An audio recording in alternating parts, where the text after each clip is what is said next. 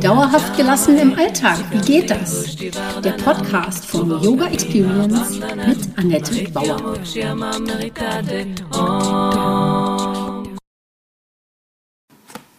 Hallöchen, willkommen zur Podcast Folge 10. Schön, dass du da bist. In meinem Podcast zu dauerhafter Gelassenheit geht es heute um die Yoga-Hacks für den Alltag. Also, wie kannst du mit kleinen Tricks, also Hacks, Gelassenheit in deinen Alltag bringen? Eine nette Definition für Hacks gibt es von Wikipedia. Ein Hack ist ein Workaround oder als erste rasch erstellte, unschöne und ungeschliffene Anpassung, Quick and Dirty Hack, steht das Wort dann eher für eine temporäre Problemlösung. Wie passt das jetzt zu Yoga im Alltag? Als erstes schauen wir, was die unterschiedlichen Lebensbereiche sind und was du genau brauchst. Und dann passt du meine Hacks an dein Leben an. Dazu stelle ich dir verschiedene vor. Aus dieser temporären Problemlösung kann dann vielleicht eine gute Gewohnheit entstehen und damit alte, schlechte Gewohnheiten sozusagen überschreiben. Yoga-Hacks. Mit Hacks versuchen wir also schnell und schmutzig etwas umzusetzen, für das wir sonst mehr Zeit und Konzentration aufwenden müssten. Das klingt doch eigentlich erstmal ziemlich unyogisch, oder? Bevor wir aber gar nichts machen, den Alltag wie ferngesteuert durchlaufen, ist es doch wohl besser, etwas zu machen. Fangen wir also klein an. Und dazu nehmen wir erstmal ein paar Teile des Yoga und wenden sie im Alltag auf unsere Bedürfnisse an. Das sind Teile der Yoga-Philosophie, Übungen von der Matte weg ins Leben und suchen uns auch andere Perspektiven für alltägliche Situationen.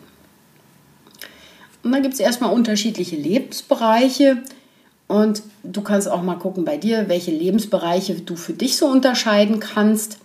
Da gibt es Familie und Beziehungen, Beruf, Arbeit oder Beschäftigung. Dann gibt es die Gesundheit, vielleicht auch Fitness, dann Wohlstand. Was ist für dich Reichtum? Wo fühlst du dich reich? Wo fühlst du auch einen Zustand von Mangel?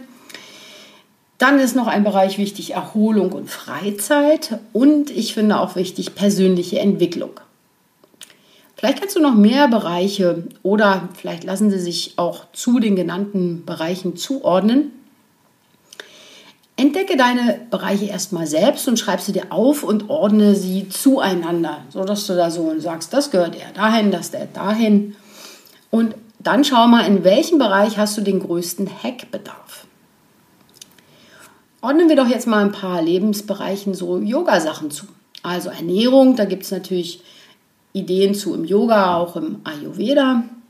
Bewegung, das ist natürlich Yoga. Wie kannst du dann Yoga ins Büro oder unterwegs mitnehmen?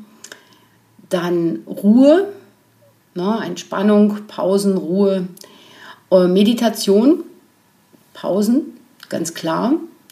Dann Sinn im Leben finden, da hat der Yoga die Unterscheidungsfähigkeit, die dir hilft, wirklich da zu erkennen, was tut dir gut, was nicht. Und das wird gefördert, um den Sinn im Leben zu finden. Und einen Schritt weiter ist dann die Berufung sogar, wenn es um dein Dharma geht, dass du deine Aufgabe im Leben findest. Dann ist noch wichtig für den Yoga soziales Engagement. Das kennen wir aber auch aus dem christlichen Kontext. Und da kontert sozusagen der Yoga mit mitfühlender Liebe und Dankbarkeit. Und wenn es um Reichtum geht, im Innen und Außen, da fragt der Yoga, was ist genug? Also da Genügsamkeit zu kultivieren. Und wenn du jetzt gleich loslegen willst, vielleicht fürs Büro, habe ich hier ein paar einfache Hacks. Also das kennst du dann vielleicht aus äh, dem Yoga oder der Gymnastik. Da kann man Schulterkreisen, die Hände auf die Schultern legen und dann die Schultern kreisen. Dann kannst du dich auch einfach strecken, die Finger verschränken und nach oben durchdehnen. Oh, das tut gut. Und du kannst aber auch einfach eine Drehung auf dem Stuhl machen, um da die Wirbelsäule mal in eine andere Richtung zu bewegen. Im Stehen kannst du natürlich aus dem Stand eine Vorbeuge machen. Ich würde dabei die Knie leicht gebeugt lassen, um den Rücken nicht sofort total zu überlasten. Um den Rücken zu strecken, kannst du auch den Hund an der Wand machen. Und dann gibt es natürlich aus dem Stand auch noch eine Seitbeuge. Im Yoga tun wir alles, um die Wirbelsäule geschmeidig zu erhalten. Denn ähm, du bist so jung, wie deine Wirbelsäule beweglich ist.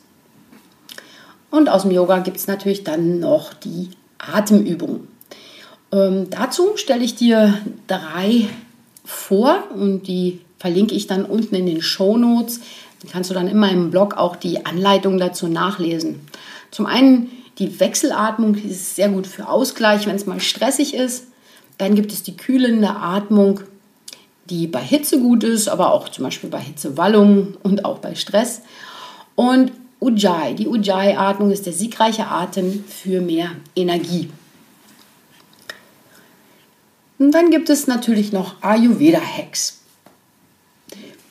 Da gibt es eine, ein paar Sachen für die Morgenroutine. Zum Beispiel, wenn du dir die Zähne putzt, dass du dann auch gleich die Zunge abschabst und von den Rückständen der Nacht befreist. Das Öl ziehen, dann nimmt man auch so einen Teelöffel Öl in den Mund und schiebt den so zehn Minuten lang hin und her, drauf rumkauen und durch die Zähne ziehen. Und im Grunde dauert das ja alles, kann man auch fünf Minuten machen, also es müssen, müssen ja nicht zehn sein, aber das ist so mit der normalen Routine ganz gut vereinbar. Wenn du dann noch einen Schritt weiter gehen möchtest, kannst du heißes Wasser bereiten, also das so zehn Minuten kochen, in eine Thermoskanne füllen und über den Tag verteilt einfach immer mal heißes Wasser trinken. Das entschlackt, das fördert die Verdauung, die Ausscheidung. Das ist also auch nochmal gut zum Entgiften. Und für den Abend zum Runterkommen, da kannst du etwas tun für guten Schlaf. Zum Beispiel deinen Körper einölen. Da gibt es ayurvedische Öle zu oder du nimmst einfach ein schönes Mandelöl oder Sesamöl. Aber man sollte es dann auch wieder abduschen, bevor man schlafen geht. Und wenn du dafür aber jetzt nicht so den Nerv oder die Zeit hast, reicht es auch, die Füße einfach einzuölen und ein bisschen zu massieren und die dann auch wieder abzuspülen. Und man kann aber auch goldene Milch zubereiten. Das ist so mit Gewürzen gekochte Milch. Und auch hier das Rezept findest du dazu dann in den Show Notes. Dann kommen wir zu den Beziehungshacks. Na, da kann man eigentlich nur so richtig hacken durch einen Perspektivwechsel. Also diese eigentlichen Hacks sind Perspektivwechsel, um zu gucken, wann entstehen denn Probleme. Wann treten die häufigsten Probleme auf? Morgens nach dem Aufstehen, wenn du vielleicht nicht so gut geschlafen hast oder wenn du einen stressigen Arbeitstag hattest, vielleicht eher am Abend. Und dass du das einfach mal beobachtest und dir dann aufschreibst oder Revue passieren lässt, wie du dich davor gefühlt hast, wie vielleicht vorher etwas dazu beigetragen hat, dass es zu einem Streit kam. Und im nächsten Schritt ist die Überlegung, wie du da eine Pause, einen Zwischenschritt, eine Unterbrechung einbauen kannst, bevor du re reagierst, bevor die Situation eskaliert. Was ist da für dich denkbar? Also wie, wie leitest du eine Pause ein, um kurz Abstand zu gewinnen und zu sagen, stopp, bevor ich jetzt laut werde, was tue ich? Da hilft natürlich die Sichtweise ändern und dann auch zu überlegen, ist es denn wirklich wahr, was ich denke? Und da kann ich dir nur nahelegen, dich mal mit Byron Katie zu beschäftigen, mit The Work. Da gibt es diese vier Fragen, die so eine Situation entspannen und ähm, klären. Und dann die Frage, welches Bedürfnis hast du, wenn gerade so ein Streit entsteht? Was hat auch das Gegenüber für ein ähm, Bedürfnis? Wurde vielleicht was übersehen? Hast du aus Versehen jemanden übergangen oder so? Oder hat dir jemand was erzählt und du hast vielleicht nicht angemessen reagiert? Umgekehrt genauso bei dir. Was wünschst du dir, wenn du jemandem was erzählst? Was, wie soll er darauf reagieren? Und wenn du das nicht so genau weißt, dann frag doch in dieser Situation einfach mal nach. Indem du deine Handlungsmöglichkeiten erforscht, hast du dann beim nächsten Mal Alternativen zur Hand.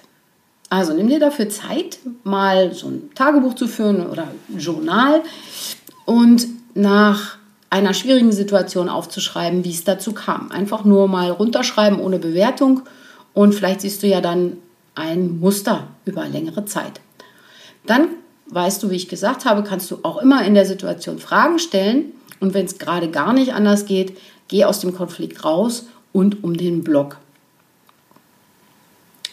Gut, nimm dir jeden Tag fünf Minuten Zeit und nicht mehr und schreib einfach auf, was dich bewegt. Wie du am Tag reagiert hast. Und wirklich nur erforschen, was da war. Sei dabei vor, vor allen Dingen ganz liebevoll mit dir und berichte gerne, was du feststellst. Was sind deine Erkenntnisse?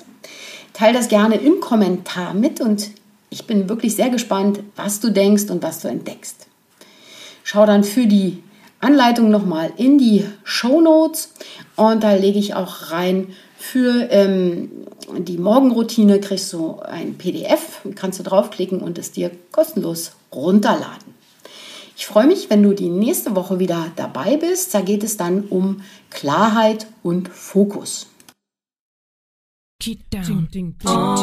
Das war Dauerhaft gelassen. Wie geht das? Der Yoga Experience Podcast mit Annette Bauer. Wenn du mehr davon in deinem Alltag einbauen möchtest, abonniere gerne meinen Podcast.